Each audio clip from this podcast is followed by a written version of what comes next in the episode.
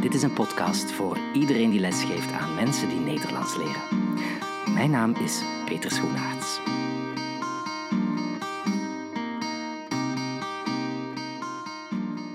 Welkom bij deze bijzondere aflevering van de podcast Docent NT2.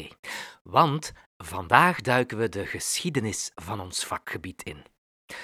Zoals steeds kun je via de website www.docentnt2.eu extra materiaal vinden en mag je een reactie of recensie achterlaten op de Facebookpagina Docent NT2 of op het platform waar je naar deze aflevering aan het luisteren bent. Ik zei het al, we gaan het hebben over de geschiedenis van de NT2. En daarmee bedoel ik de lessen Nederlands die anderstalige cursisten in Nederland en Vlaanderen tegenwoordig massaal volgen. Die bestaan dus nog niet zo heel erg lang. Je zou kunnen zeggen dat ze pas vanaf de jaren 70 echt op grote en steeds grotere schaal georganiseerd worden. Ik ben over dit onderwerp gaan praten met twee pioniers, twee mensen die zowat hun hele carrière met NT2 bezig zijn geweest. Om de geschiedenis in Nederland te schetsen, bezoek ik professor Volkert Kuiken, emeritus hoogleraar Nederlands als tweede taal en meertaligheid aan de Universiteit van Amsterdam. Volkert werkte in de jaren 90 mee aan de lesmethode Code Nederlands en is uiteraard vooral bekend van het handboek Nederlands als tweede taal. Daarna spreek ik over de geschiedenis van de NT2 in België en Vlaanderen met Annie van Avermaat. Zij was jarenlang NT2-docente en directeur van het Instituut voor Levende Talen van de KU Leuven. In Vlaanderen was ze ook bekend als televisiepersoonlijkheid die in de jaren 60 en 70 de Vlamingen verzorgd Nederlands leerde. Annie vertelt onder andere over de beginjaren van de NT2 in Leuven, waar vooral Franstalige Belgen tegen hun zin Nederlands moesten leren. En ze heeft het over de leergang vanzelfsprekend, de allereerste moderne Vlaamse lesmethode Nederlands, zo'n beetje de tegenhanger van Code Nederlands in Nederland. Maar beginnen doen we dus met Volkert Kuiken, die ik sprak op zijn kamer in het PC Hoofdhuis, een gebouw van de faculteit der Geesteswetenschappen van de UvA.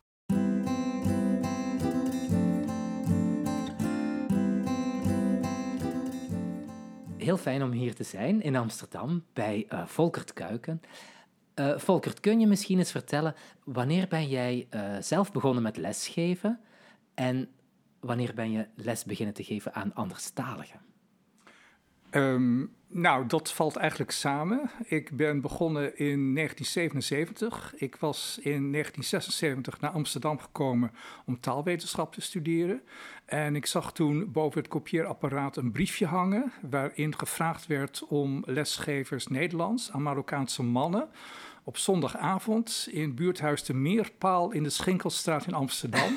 wow. En daar heb ik op gereageerd. En uh, ja, zo ben ik les gaan geven. En mijn eerste lessen waren dus aan uh, Nederlands aan Marokkaanse mannen. Want uh, laten we zeggen, die doelgroep, hè, daar bestonden nog geen speciale cursussen voor of zo? Nee, nee, daar waren helemaal geen cursussen voor. We hadden ook helemaal geen materiaal. Dus het was echt een beetje trial and error. Ja. En um, het was ook heel uiteenlopend. Elke zondagavond moest je maar weer afwachten wie er naar je toe kwam. Uh, we probeerden wel groepjes te maken, maar de lesgevers zelf die dat als vrijwilligerswerk deden, die kwamen ook niet altijd opdagen. ja. Dus dan moest je weer plotseling uh, ja, een ander, iemand van een ander overnemen. Dus het kon zo zijn dat je op een avond zat met mensen die nog uh, helemaal analfabeet waren en mensen die al een tijd in Nederland waren en ook al wat Nederlands konden praten. Ja, dus je kon niet zomaar je les voorbereiden en, en die helemaal uitvoeren zoals je me gedacht nee, had. Nee, ik probeerde dat wel, maar het was elke keer maar weer afwachten of, de, of daar iets van terecht kon komen of niet. Ja. ja. We spreken dus nu over begin jaren 70, hè? Um, nou, tweede helft van de jaren 70. Tweede helft jaren ja, 70. Ja, ja. Hoe, hoe noemden jullie die cursussen op dat moment? Ehm, ja, het, we hadden toen nog over gastarbeiders. Dus het waren vooral cursussen voor gastarbeiders. Ja. En uh, in 76 was ook in Rotterdam een eerste boek uitgekomen. Dat had ook als titel Nederlands voor gastarbeiders. En toen wij de lucht van kregen dat dat bestond, toen zijn we dat ook meteen gaan gebruiken. Althans, voor zover mensen dat konden. Want zoals ik al zei, uh, er waren ook analfabetenleerders. En daar konden we natuurlijk niet met dat boek beginnen. Nee. Mhm. In die tijd uh, bestond de term NT2 nog niet, hè? Nederlands als tweede taal. Um, kunnen we eigenlijk dan, kunnen we spreken over het begin van de NT2 in de jaren 70? Um, ehm, ik denk het eigenlijk wel, want de ANELA, de uh, Nederlandse Vereniging voor Toegepaste Taalwetenschap, die heeft ook in 1977, uh, die hadden elk jaar een paar congressen. En in 1977 was als eerste onderwerp Nederlands als tweede taal. Omdat er toen al ja, de nodige gastarbeiders in Nederland waren. En ehm, ja, die bleven ook, uh, wat men in eerste instantie niet had verwacht. En toen is eigenlijk dat onderwijs begonnen. Ja, want in eerste instantie kreeg ze waarschijnlijk geen Nederlandse les, omdat ze hier niet lang zouden blijven. Sommigen wel. Dan werd er iets vanuit het bedrijf georganiseerd waar ze werkten. Maar lang niet overal gebeurde dat. En ja, die mensen liepen vooral in het weekend met hun ziel onder de arm. Dus het was ook een buurthuis. Er was toen een stagiaire die dat heeft opgezet. En uh, ja, die probeerde ook de mensen een invulling te geven van de zondag. Wauw. Ja, dat klinkt heel, heel inderdaad uh, ja, alsof je pioniers. Nou, het eh, was inderdaad eh, pionierswerk. Uh, Wij zaten in dat buurthuis op de eerste verdieping in een lokaal om daar les te geven. En na de pauze gingen we met z'n allen naar beneden, naar de bar. En er werd gebiljard en mensen vroegen hulp bij formulieren en zo. En ja, daar was heel veel sociaal contact ook. Achteraf zeg ik ook altijd dat ik denk dat die mensen na de pauze aan de bar veel meer Nederlands hebben geleerd dan daarvoor bij het officiële lesgeven. Ja, misschien wel. Zeg, en uh, je sprak al over uh, mensen uit Marokko. Mm -hmm. um, kun je iets vertellen over die, die eerste generaties anderstaligen? Dat waren waarschijnlijk niet alleen Marokkanen, er waren misschien ook politieke vluchtelingen bij. Um, Herinner je iets uit die, uit die tijd? Van wie, wie waren dat eigenlijk, die eerste nou, generaties? In, in, in de eerste cursus waar ik les gaf, dat waren vooral gastarbeiders. En er zat inderdaad ook wel eens een Tunesiër of er zaten Egyptenaren bij. Vooral mensen uit het gebied uh, rondom de Middellandse Zee. Um, ik ben daarna les gaan geven aan de Volksuniversiteit en later ook aan de Vrije Universiteit in Amsterdam. En uh, toen kreeg ik veel met vluchtelingen ook te maken. Uh, vooral vluchtelingen uit Latijns-Amerika in die tijd. Uh, omdat toen in Chili en uh, in Argentinië de, de junta het bewind voerde. De, en dat waren vaak hoger opgeleide vluchtelingen ook. Dus ja, die konden veel meer aan dan de, de Marokkanen waar ik het zo pas over had. Ja, werd er toen al een verschil gemaakt tussen, ja, laten we het even zo noemen, hoger en lager geschoolde? Of um, nou ja, gealfabetiseerd en niet Toch wel. Ik, denk dat uh, de laagopgeleiden vooral in de vrijwilligerscircuit les kregen. Dus wat door buurthuizen en zo georganiseerd werd. Uh, kerken, um, ja, bedrijven ook waar zij werkten. En dat uh, de anderen, de, de vluchtelingen en de asielzoekers, meer keken. En ook hoger opgeleiden naar instanties als de Volksuniversiteit of um, nou ja, de, de Vrije Universiteit. Ja. Mm -hmm. En um, de aanpak in de klas, was dat iets... Want er was natuurlijk nog weinig onderzoek gebeurd naar mm -hmm. tweede ja. taalverwerving. Ja, ja. Um, hoe zat dat met die aanpak? Wisten jullie hoe je die lessen moest vormgeven, hoe je die moest invullen, of was dat ook trial and error? Nee, dat was vooral ook trial and error. Ja. Dus wat ik net ook zei, ik studeerde algemene taalwetenschap. En uh, nou ja, in die tijd vonden we ook vanuit die optiek dat heel erg interessant om te kijken hoe er geleerd werd. Dus ik heb ook meegedaan aan werkgroepen die dat tot onderwerp hadden. En dat we op zoek gingen naar uh, gemeenteambtenaren en, ambt en uh, locatisten bij het Centraal Station. Uh, om ook te horen hoe zij tegen de buitenlanders praten en of ze hun taalgebruik aanpasten of niet. Uh, dus dat waren de eerste ja, studies die op dat moment hier verricht zijn. Ja, en ik weet dat tegenwoordig als je in Amsterdam iets vraagt, dat je vaak in het Engels antwoord krijgt. Hè? Ik, zelfs ik als Vlaming, hè, ik zeg iets in heel verstaanbaar Nederlands. Ze spreken toch Engels terug. Was dat in die tijd ook al zo? Of spraken de mensen hier dan toch Nederlands? Of probeerden ze dan die gastarbeiders te helpen? Uh... Ik denk dat dat wisselde. Uh, bij de, de ambtenaren die we geïnterviewd hebben, daar probeerden ze wel altijd Nederlands te praten. Maar we merkten ook wel dat ze dan van ja, typische dingen gebruikten, zoals dan toch luider gaan praten, terwijl dat natuurlijk helemaal geen zin had. Of ja, sommige dingen met extra nadruk uitspreken en dat soort zaken. Maar ook wel ja, strategieën gebruikten en, en uh, de buitenlander herhaalden om te checken of ze het goed hadden begrepen en, en, dat soort dingen. En ja, dat was heel interessant om, om te zien eh, ja, wat voor strategieën zij ook gebruikten en of die werkten of niet. Want jullie probeerden dat dan ook uit in de klas? Um, nou ja, zo snel ging dat allemaal niet natuurlijk. Mhm. Want ja, het onderzoek stond nog in de kinderschoenen. En we wisten op dat moment nog niet wat voor praktische implicaties dat onderzoek allemaal opleverde. Maar, uh, en bovendien ja, waren dat nog onderzoekjes van ons als studenten, uh, zeg maar. En, en um, nou ja, het eerste proefschrift uh, op het gebied van Nederlands als tweede taal is ook zo'n beetje in 78 verschenen van Guus Extra. En dat was in die tijd nog heel erg beschrijvend onderzoek. En pas later is er meer theoretisch gemotiveerd onderzoek ook gekomen. Ja, dus dat was nog niet meteen om, om een praktische het ging nog niet meteen om de praktijk van hoe je les moest geven of nee, uh, hoe je dat moest aanpakken. Nee, dat niet. Nee, en, en baseerden jullie zich ook op bijvoorbeeld onderzoek in, ik zeg maar wat, uh, Amerika of Engeland? Of was daar input over andere vreemde talen Nou ja, leren? dat in uh, de werkgroepen die ik volgde toen ik taalwetenschap studeerde, ja, probeerden we natuurlijk wel zoveel mogelijk buitenlandse literatuur te raadplegen en te kijken wat we daarvan mee konden nemen. En ja, je had toen zo'n beroemd boek van Dulé en Bird en dat ging dan ook vooral over um, ja, de, uh, de, de, rol van de eerste taal bij het leren van de tweede taal en, en dat soort aspecten. Dus uh, ja, daar maakten we wel gebruik van, of probeerden daar gebruik van te maken. Ja. -hmm. Je sprak al even over die cursus Nederlands voor buitenlanders. Um, waren er nog andere materialen in het begin? Of uh, nou, zelf was, dingen gaan ontwikkelen? Hoe, hoe zat dat in elkaar? Uh, er was een, een Engelstalig boek, dat heette Introduction to Dutch van William Shatter. Uh, dat was heel erg op de grammatica-vertaalmethode gebaseerd. Dus ja, op dezelfde manier zoals ik vroeger in het voortgezet onderwijs, in het secundair onderwijs, uh, Engels, uh, Frans en Duits heb geleerd. Dus uh, heel veel tekstjes die je moest vertalen. Mm -hmm. En heel veel grammatica. Ja. Maar ehm, daar leerde je niet echt gesproken Nederlands van natuurlijk. Nee, je ging analyseren, je ging ja. begrijpen, ja, vertalen. Ja, en, en bovendien was dat een boek dat, zoals ik al zei, in het Engels geschreven was. En ja, dat was natuurlijk alleen geschikt voor mensen die het Engels die ook beheersten. Engels konden. ja.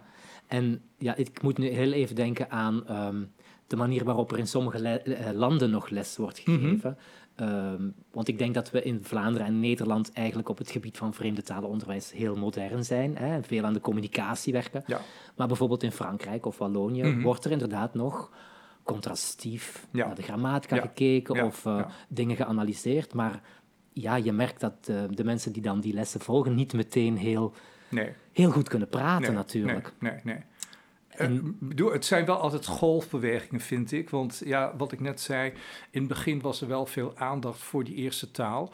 Um, later is dat minder geworden, toen verschoof de aandacht. Maar in, in 2000 is er weer een proefschrift geweest van Ineke van der Kraats. Uh, en die uh, heeft daarin de conservation hypothesis naar voren gebracht en laten zien dat uh, ja, de rol van de moedertaal toch ook niet helemaal weg te denken moet zijn. En ja, dat je af en toe toch ook wel best weer terugvalt op de, op de moedertaal.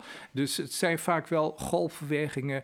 Uh, dan staat de grammatica weer een tijdje in de belangstelling. Dan mm -hmm. dat weer helemaal weg en dan mm -hmm. komt de woordenschat op. En nou, dan is daar weer, weer wat meer aandacht voor, wat minder aandacht voor. En dan ja, komt er weer iets nieuws op. Ja, dat is in de wetenschap altijd. Zeker, dat het, ja. uh, maar ja. dus dat, eigenlijk is dat ook een pleidooi, als ik het zo mag noemen, voor eclecticisme. Ik heb dat zelf altijd belangrijk gevonden, dat je op zoveel mogelijk verschillende manieren... Zeker, zeker. Ik bedoel, hoe homogeen je een lesgroep ook probeert samen te stellen. er zijn altijd verschillen tussen deelnemers. De een is meer auditief ingesteld, de ander meer visueel. De een is meer vormgericht, de ander is meer communicatiegericht.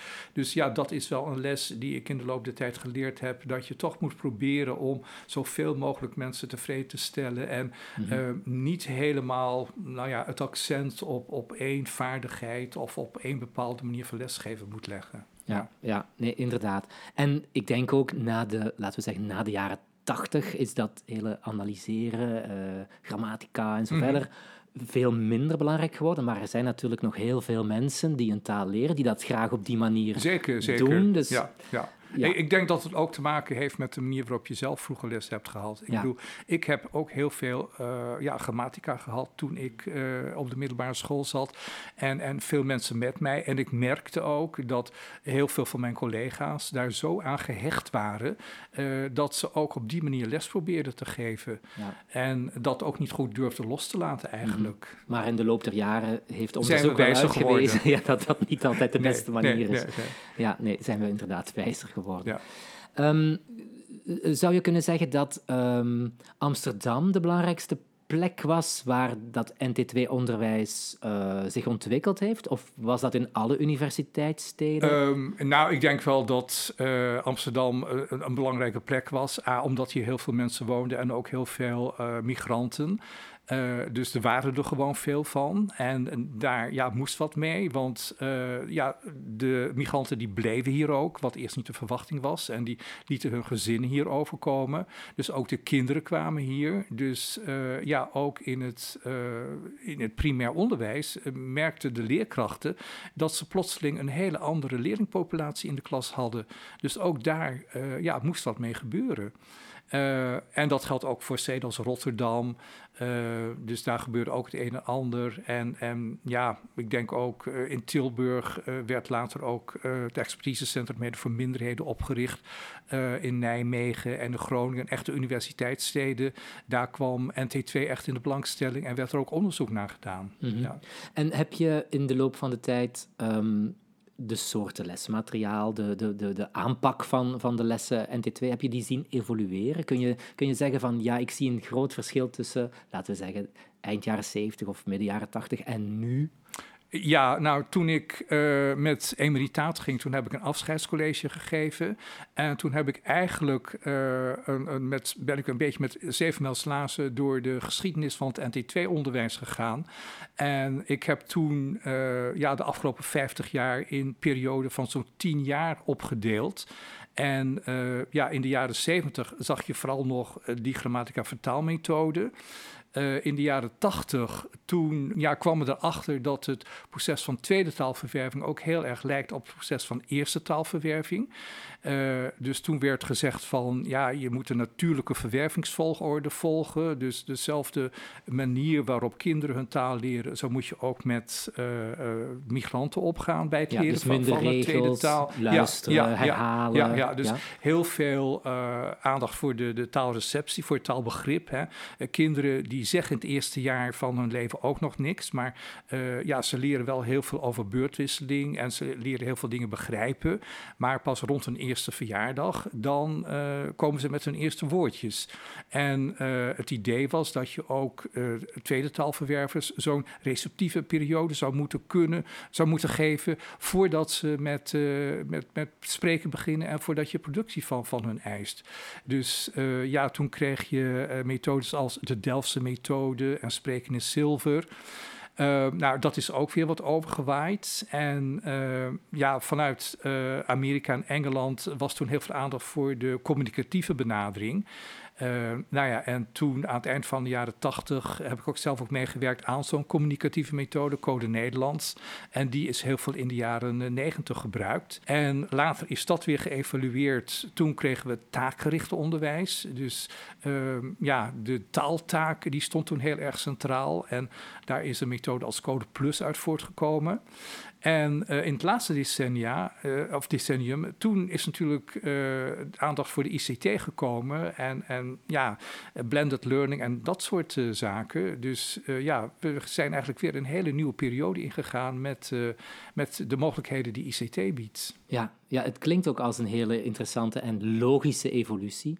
Zie jij dan voor de toekomst ehm, ja, de computer nog een hele grote rol spelen, de ICT nog een grote rol spelen in het talenonderwijs? Uh, nou ja, die speelt op dit moment natuurlijk al een hele grote rol. En, en tegenwoordig zitten de cursisten zelf ook met een laptopje in, in de klas. En uh, nou ja, het taalaanbod dat ze uh, ja, via YouTube of nou ja, via het net eh, tot zich kunnen nemen, dat is natuurlijk gigantisch. toen ik begon, ja, toen hadden we nog de bandrecorder en het talenpracticum. ja. en daar moesten we het mee doen. Maar ja, tegenwoordig tegenwoordig kunnen ze als het ware allemaal zelf via het internet hun eigen input genereren. Dus dat is wel een, een hele andere tijd. Ja. Mhm. Als je nu terugkijkt, laten we zeggen op die beginperiode, maar bij uitbreiding op je hele mhm. loopbaan. Ehm, wat zijn dan de belangrijke dingen die je daarvan onthoudt? Nou ja, dat heeft wel een, een, beetje ook te maken met de ontwikkeling die ik net schetste. Ehm, dat uh, de aandacht die ik in het begin aan grammatica gaf, uh, dat dat wel wat minder kan. Uh, Misschien een belangrijke tip wel voor mensen tegenwoordig, zeker, want ik denk dat zeker. nog veel mensen zich soms blind staren op die mhm. grammaticale regeltjes die de student, de cursisten moeten kennen, ja, is niet altijd nodig. Nee, nee absoluut niet. Nee, nee. Mhm. nee uh, en dat woordenschat natuurlijk erg belangrijk is, want je hebt er veel meer aan om veel woorden te kennen. En ook al ken je de regels van het Nederlands nog niet, uh, ja, door die woorden misschien niet altijd in de juiste volgorde te zetten, maar uh, ben je toch wel begrijpelijk. Het is niet altijd correct, maar mensen begrijpen je wel. Dus dat is wel iets dat ik in de looptijd erg heb geleerd. Ehm, in het begin, toen hadden we een boek dat heette Levend Nederlands. Uh, maar met dat boek moesten de cursisten eigenlijk van begin af aan al heel veel taal produceren. Nou, daar ben ik ook op teruggekomen. Ik denk dat uh, ja, zo'n receptieve periode toch belangrijk is. En uh, die hoeft niet zo lang te duren als in uh, de Delftse methode of in Spreken Zilver wordt voorgesteld. Maar je moet mensen wel even de tijd geven om te wennen aan het Nederlands, aan de klanken, et cetera. En er moet eerst heel veel taalaanbod in een leerder komen voordat je echt productie van hem kunt, kunt verwachten. Ja. Mm -hmm. Dus eigenlijk ja, geduld, geduld, is wel belangrijk ja, ja, ja, ja, als je docent NT2 bent. Zeker, zeker. En ik denk dat het belangrijk is om vooral voor jezelf te bepalen ook, ja, waarvoor heb je die taal nodig? En dan komen we op die taakgerichte uh, methode van, uh, ja, wat, uh, als je iets moet bestellen in een restaurant, ja, wat betekent dat? Welke woorden, welke zinnen, zinsconstructies heb je dan nodig? nou, dat soort zaken. Ja, ja. Ik, ik hoor eigenlijk dan ook wel dat je pleit voor heel goed het doel bepalen waarvoor je de taal leert. Zeker, hè? zeker. Want het heeft geen zin dat je alle soorten kleding leert, ik zeg maar wat, hè? als je, nee. als je nou ja, kijk, iedereen, nodig hebt in je leven. Iedereen heeft wel een bepaalde basisvaardigheid mhm. nodig. Mhm. En, en uh, ja, ik denk dat het heel belangrijk is dat nou ja, de, de 2000 meest frequente woorden, die in de jaren 80 ook al door Pieter Klein en Ellie Nieuwborg in een boek zijn verzameld, dat die heel erg belangrijk zijn. Nou, die kan je eigenlijk altijd aan iedereen aanbieden. Maar daarna gaan de taalleerders heel erg uiteenlopen. Want een monteur die heeft heel andere taal nodig dan een journalist. En, en die heeft weer andere taal nodig dan een receptionist of een kok of een ingenieur of, of wat dan ook. Dus uh, ja, je hebt wel een, een soort basisvaardigheid uh, in het Nederlands nodig. Maar daarna gaat het heel erg uiteenlopen. Ja, ja. ja en die basis uh, woordenschat en grammatica, laten we maar even zeggen, de, de, de basis die je moet leren, mm -hmm. die zit vaak al in een lesboek. Mm -hmm. De meeste docenten gebruiken een methode of wat dan ook. Vind je dat ze daarnaast nog veel andere materialen moeten gebruiken, authentieke materialen, uh, dat ze moeten ja, luisteren naar hun cursisten waar ze een behoefte aan hebben? Eh, ik denk dat het wel heel erg belangrijk is dat je je vooral uh, inleeft in je cursisten en, en wat ze nodig hebben. Op dit moment hebben wij, geven wij bijvoorbeeld les aan Oekraïense leerkrachten, uh, die uh, uiteindelijk ook in het Amsterdamse onderwijs ingezet zullen worden. Dus ja, in die cursus geven we heel veel tips voor, en, en, en ja, allerlei instructietaal die ze ook in hun lessen nodig hebben. Maar goed, op die manier ja, probeer je toch zoveel mogelijk ehm, te voldoen aan de leerbehoeften van de leerders. Maar ik denk dat het daarnaast ook heel erg belangrijk is om ze te laten weten dat ze buiten de les heel veel moeten doen.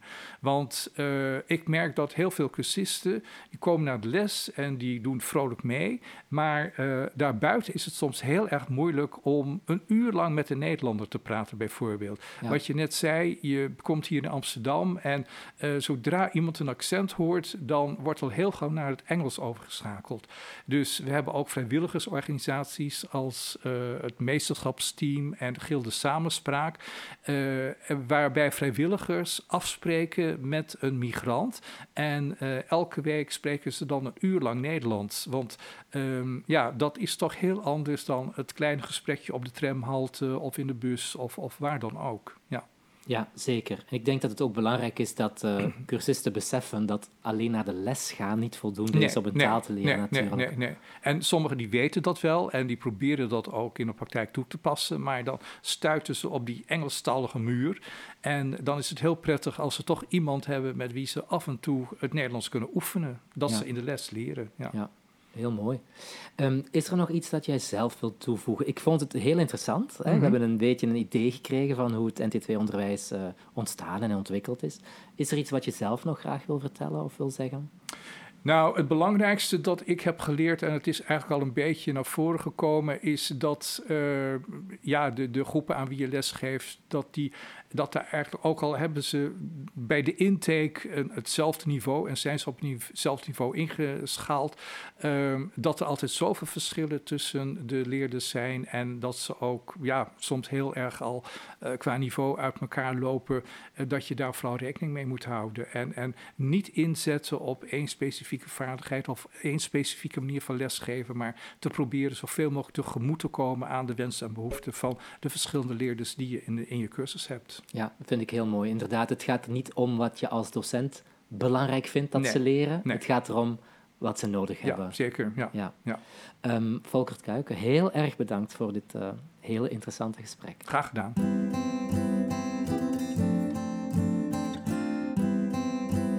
En van Amsterdam reizen we vliegensvlug naar Kesselo, een deelgemeente van Leuven, om te luisteren naar wat Annie van Avermaat over de geschiedenis van de NT2 in Vlaanderen te vertellen heeft.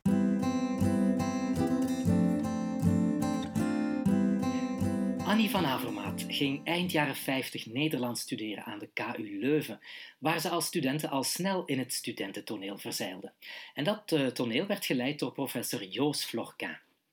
Na haar studie vroeg Florquin Annie en haar studiegenoot Fons Fraters om voor de televisie mee te werken aan programma's die de Vlamingen vertrouwd moesten maken met het algemeen Nederlands. Het bekendste programma werd Hier spreekt men Nederlands, dat in de jaren 60 en 70 enorm populair werd. Al die tijd gaven Annie en Fons ook les in de universitaire opleiding Nederlands, onder andere fonetiek en spreekvaardigheid. En aan het Instituut voor Levende Talen waren Annie en Fons bij de eersten in ons land die, in ons land, en dan bedoel ik in uh, Vlaanderen, die NT2-lessen gaven. Later was Annie ook tien jaar lang directeur van dat Instituut voor Levende Talen en het is daar dat ik haar leerde kennen toen ik zelf Nederlands ging geven, midden jaren 90. En sinds 2006 geniet Annie echt van het leven. Dag Annie, je hebt nooit stilgezeten, hè? Nee, nee, dat zit niet in mijn natuur. Nee, dat, uh, dat weet ik. Um, kun je misschien kort eens vertellen uh, wanneer je zelf begonnen bent met lesgeven um, en wanneer je ook dan aan anderstaligen bent gaan lesgeven? Uh, ik ben begonnen in Diest, in de humaniora, in, onmiddellijk na de studie, in 62 was dat. Ja, dus na Leuven ging je dan Na Leuven meteen, meteen lesgeven. Naar een middelbare Ja, school? ja. In de middelbare school. En dan ben ik naar Leuven gevraagd, gevraagd om ehm, in eh, assistent te worden, samen met Fons, eh, bij eh, professor Florquin, Joost Florquin. En daar werden we gevraagd voor alle soorten oefeningen, ehm, van uitspraak en, enzovoort. Maar tegelijkertijd ook voor Nederlands. Maar dat was Nederlands voor anderstaligen, Franstaligen. Ja. Want, zoals je weet, dat was 65. 65 was de universiteit nog niet gesplitst. En ik gaf, en Fons ook, wij gaven les eigenlijk aan de Franstaligen. En in 65 werd het Instituut voor Levende Talen opgericht en ook het ILV, Institut des Langues Vivantes. Dus dat was nog unitair en wij gaven les in het ILV, Nederlands voor Franstaligen. Dat was Nederlandais uh, pour étrangers. Ja, ja. Dus uh, dat was eigenlijk Nederlands voor Franstaligen, maar dat noemden ze toch étra étranger. Hoewel het ILV eigenlijk Institut des Langues Vivantes heette. Ja. En dat was ons begin. Wij zijn dus in het bad gegooid.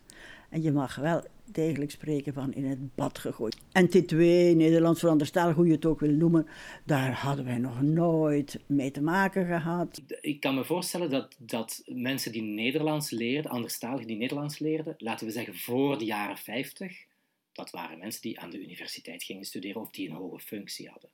Want zoals nu, de meeste mensen spraken geen andere taal of studeerden geen andere taal. Uh, maar zoals de toestand toen was, mhm. waren er niet zoveel buitenlandse studenten aan de latere Vlaamse kant van de universiteit. Wij, wij, zijn, wij hebben eigenlijk onze, onze eerste passen gezet uh, voor NT2, zeggen we maar, uh, voor de Franstaligen. Ja, de Franstalige Belgen die dan ook Nederlands Belgen die Nederlands moesten, moesten leren. en ik onderstreep drie keer moesten, want dat had zijn, zo zijn gevolgen. De motivering van die studenten was bijzonder laag. Mhm. Dus dat was een gevecht van s morgens vroeg tot s avonds laat, bij manier van spreken. Het, het was een, een gevecht omdat... Ze, je zag de gezichten van de studenten die zeiden: Moeten wij hier nu zitten? Dus niet gemotiveerd. De beste methode om mensen te motiveren. En daar heb ik echt geleerd hoe mensen te motiveren. Mhm. Maar het was vaak een vijandig klimaat dat je moest omdraaien. Ja, we spreken natuurlijk over begin jaren 60. Ja, 65. Het Nederlands had nog niet zo'n, laten we zeggen, goede reputatie. Je zette dat niet op je cv. Je wou niet per se als Franstalige goed Nederlands kunnen. Maar eh, de Franstaligen hadden in hun middelbaar onderwijs waren die geconfronteerd geweest met een Nederlands gegeven door mensen die geen Nederlands kenden. Die dus ook nooit de mensen motiveerden om dat Nederlands te leren. Dat was een vertaalde taal, dus die werd ook in het Frans gegeven. Alle tekstboeken die je zag waren ook vertalingen van. En met oefeningen saai, saai, onvoorstelbaar saai. Dus wij stonden op dat moment voor uh, de opdracht: waar vinden wij onze, ons materiaal? Ja. Om hier enige vorm van onderwijs in dat de moeite waard is van te maken. Ja. En um, nu in diezelfde tijd natuurlijk gingen er ook steeds meer mensen in Nederland, anderstalig in Nederland, Nederlands leren. Ik kan me voorstellen dat jullie materiaal uit Nederland probeerden te gebruiken, of Ja, maar we zijn toch begonnen eerst met uh, materiaal van de Koninklijke Militaire School. Mm Fons die had daar een blauwe maandag tijdens zijn legerdienst um, lesgegeven en die had daar kennis gemaakt met dat Nederlands voor anderstaligen, dat hij daar moest geven. En er was ook een, een ja, cursus, zullen we zeggen, van passief naar actief Nederlands. En dat heeft hij meegebracht naar Leuven en daar zijn we mee begonnen.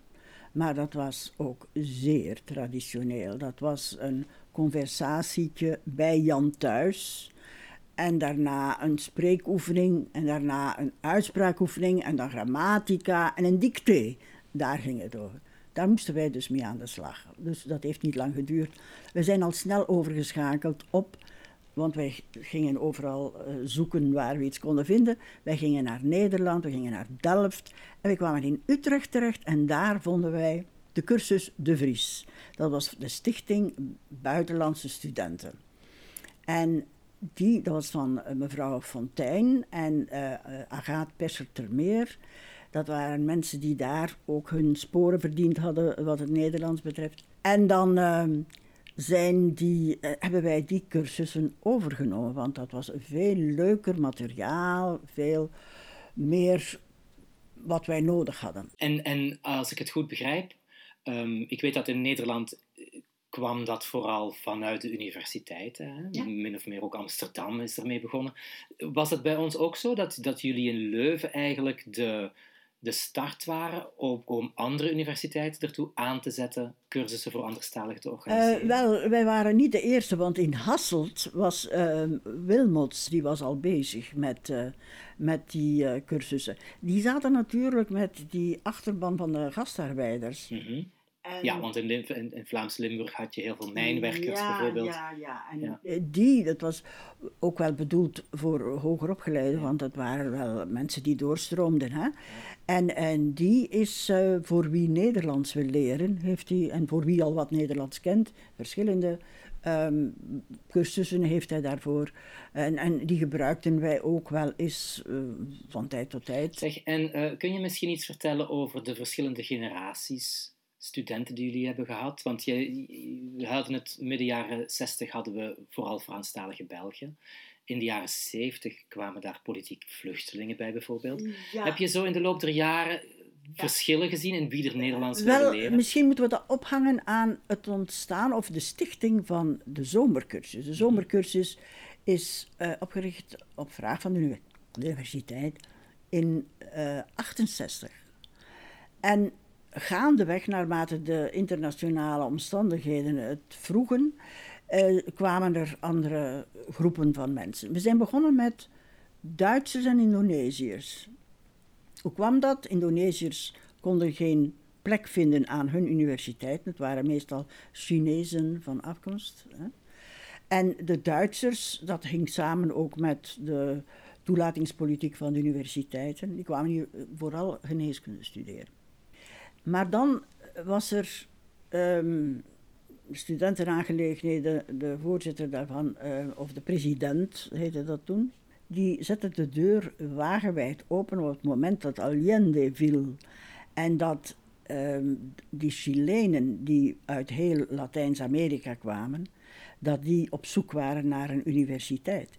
En die uh, haalde die hier binnen en vroeg aan ons om daar cursussen aan te geven. En toen hebben wij die opgevangen. Daarna zijn de Koerden gekomen, die uit Irak, Iran, Turkije kwamen, toen het daar niet leefbaar meer was.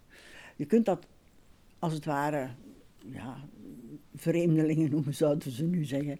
Maar dat was toen een, een groep die hier met open armen uh, ontvangen werd door de universiteit, om die te steunen en daar uh, en zo ging het verder. Ik herinner mij, 2002 hadden we 81 nationaliteiten in de zomercursus en iets van een 450 studenten. Dus, maar die kwamen dus van overal, van, van de hele wereld. Ja, ik denk dat dat, dus, we spreken nu over de zomercursus aan het Instituut voor Levende Talen van de KU Leuven, opgericht in 68.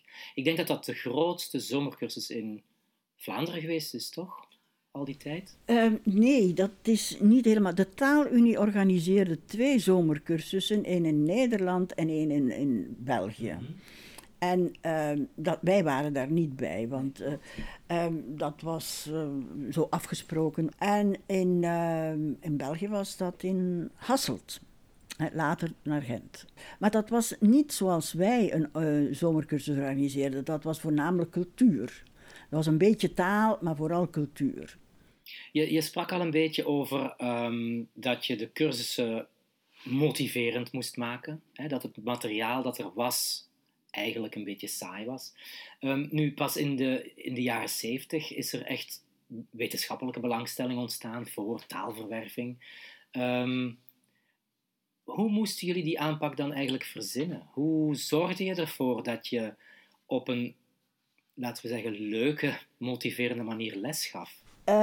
Misschien even vertellen van wat er allemaal was. Vroeger dachten we, dacht men, niet wij, wij ook waarschijnlijk, dat uh, de beste methode was zo dicht mogelijk bij de originele taal te komen en dus men vertaalde, zoals wij Latijn geleerd hadden. We kwamen er al vlug achter dat dat geen goed idee was, want dan kwam je alleen tot passieve taal. En uh, actief, ik heb zoveel mensen hier over de vloer gekregen bijvoorbeeld Engelsen, die zeiden, ik heb Frans gestudeerd. En toen ik probeerde met hun Frans te spreken, kwam er geen woord uit, want dat konden ze helemaal niet. En de Walen waren daar prototypes van. Die konden geen woord Nederlands zeggen, maar kenden wel de theorie. Die konden zo. En, enzovoort, enzovoort. Met velen hebben we dat meegemaakt. Dus de theorie, maar niet de praktijk. Dan waren er diverse methodes overal, want wij zochten de hele wereld af wat nu de goede methode was. Bijvoorbeeld heb je al gehoord van de Russische methode. De Russen, toen, nu niet meer hoor, de Russen die lieten de, de studenten zes weken achter elkaar luisteren naar Nederlandse teksten die ze moesten herhalen, waarvan ze geen jota begrepen. Gewoon om de uitspraak in het oor te krijgen en goed uit te spreken. En daarna begonnen ze dat te ontleden. De Delftse methode, zeg je misschien iets meer, mhm. die sloot aan bij kindertaal. Hè. Hoe leert een kind taal? Dat is intuïtief, dus globaal, dus globale teksten uh, presenteren en daarna uh, werd dat uh, ontleed en toegepast enzovoort. Dat waren twee bijzondere methodes. Daar hebben we allemaal mee geprobeerd, niet die Russische methode, maar die hebben we allemaal uitgeprobeerd. Maar dat, dus dan werden wij verwend, zal ik maar zeggen, met talenpractica. En wij dachten, dat zal misschien van passief naar actief iets te betekenen hebben. Wat gebeurde daar? Aanbieden, uh, herhalen, drillen. Geen succes. Dus die methode, hoe, kostbaar het ook was bij de installatie, was dan toch ook geen absoluut succes. Dan is er de contextuele methode, dus alles in context zetten, ook goed, maar niet voldoende.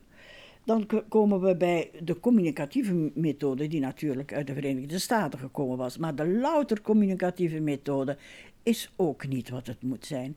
Want wat krijg je dan? Dan krijg je um, geen basis, geen, niets om op terug te vallen. En uh, dat viel dan toch ook tegen. Functioneel-notionele methode was er dan. Dat was al beter, dus omdat het aansloot bij de behoeften van de student. Ik, ik excuseer, hoe moet ik mij excuseren? Hoe moet ik uitdrukken dat ik uh, uh, pijn heb, verdriet heb enzovoort. Die notioneel functioneel, dat was een goede stap in de goede richting. En dan kwamen we bij onze didactische inzichten na heel die zoektocht Um, want dat is echt het zoeken naar de steen van Rosetta. Hè? Dus uh, zoeken naar de methode die. En dat is het belangrijkste. Het is niet de methode die telt, maar je moet het zien wat het resultaat is. Niet alleen het proces is belangrijk, maar ook dat resultaat. Dat moet je in het oog houden. Oké, dus dankzij onze ervaringen werden wij wijzer, zullen we maar zeggen. En uh, dan zijn wij tot een aanpak gekomen die we dan toegepast hebben in materiaal dat we zelf hebben ontwikkeld. In de jaren 80 hebben we onze eigen cursussen gemaakt, naar onze inzichten die we van overal hebben. Zelf allemaal geschreven. Maar in de jaren 90 dan zijn we gekomen tot uh, de de cursus vanzelfsprekend en niet vanzelfsprekend en Go Dutch, dus de verschillende projecten die uh, door het instituut dan ontwikkeld zijn. Ja, en dat waren, uh, laten we zeggen, de eerste grote Vlaamse projecten om mensen Nederlands te leren. Ja. Vanzelfsprekend ken ik, want daar mocht ik in de video meespelen. Ja.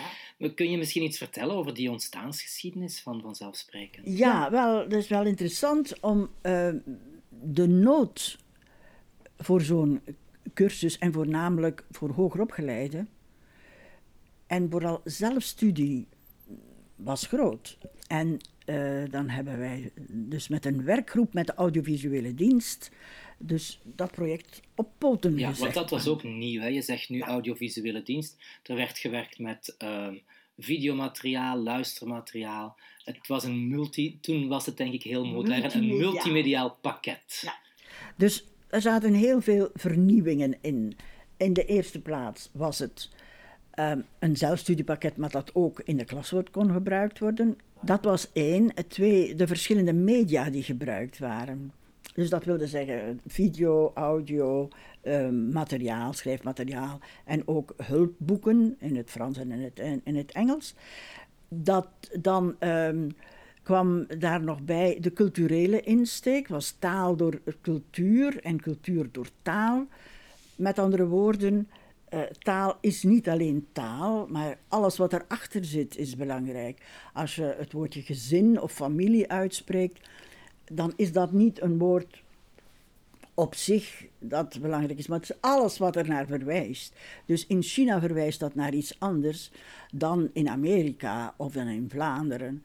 En dus die achtergrond en die verwijzingen, die moet je opvangen in je cursus. En die moet je ehm, proberen duidelijk te maken, niet alleen door voorbeelden, maar door context, door situaties, zodanig dat dat intuïtief bij de mensen groeit van, ah, dat is een gezin hier, enzovoort. Het gaat niet alleen over dat, maar dit is een, een belangrijk aspect. Het was de eerste keer dat dat gedaan ja, werd. Dit is midden jaren 90, dit is 96. Ja, ja, ja, kwam vanzelfsprekend dus 93, van 93 tot 96 hebben we daaraan Is het een beetje te vergelijken met code uit die tijd in Nederland? Um, code, ja, maar code was denk ik um, iets minder um, breed wat dat betreft. Iets minder, minder... Maar in ieder geval, in die tijd, in die tijd was alles multimediaal en moest je video en, en, en... ja. Wat bij ons dan ook wel een, uh, een belangrijk punt was, dat we alles wat ik daarnet verteld heb over didactische aanpak, dat dat geïntegreerd werd.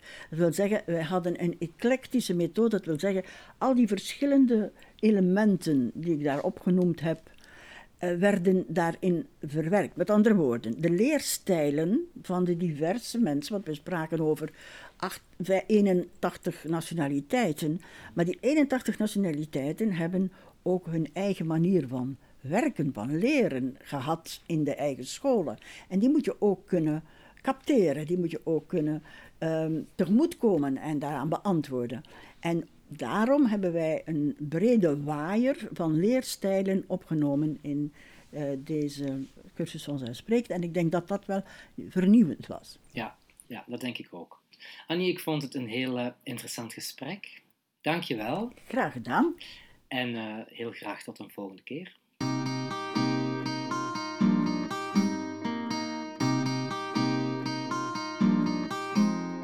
Ziezo. Ik vond het fijn om eens uit de mond van twee pioniers te horen hoe ons vakgebied zich de voorbije 50 jaar ongeveer heeft ontwikkeld. Ik hoop dat ook jij het interessant en inspirerend vond. Kijk, mensen leren al duizenden jaren andere talen, maar toch kwam het onderwijs, het taalonderwijs aan een breed publiek pas na de Tweede Wereldoorlog echt op gang.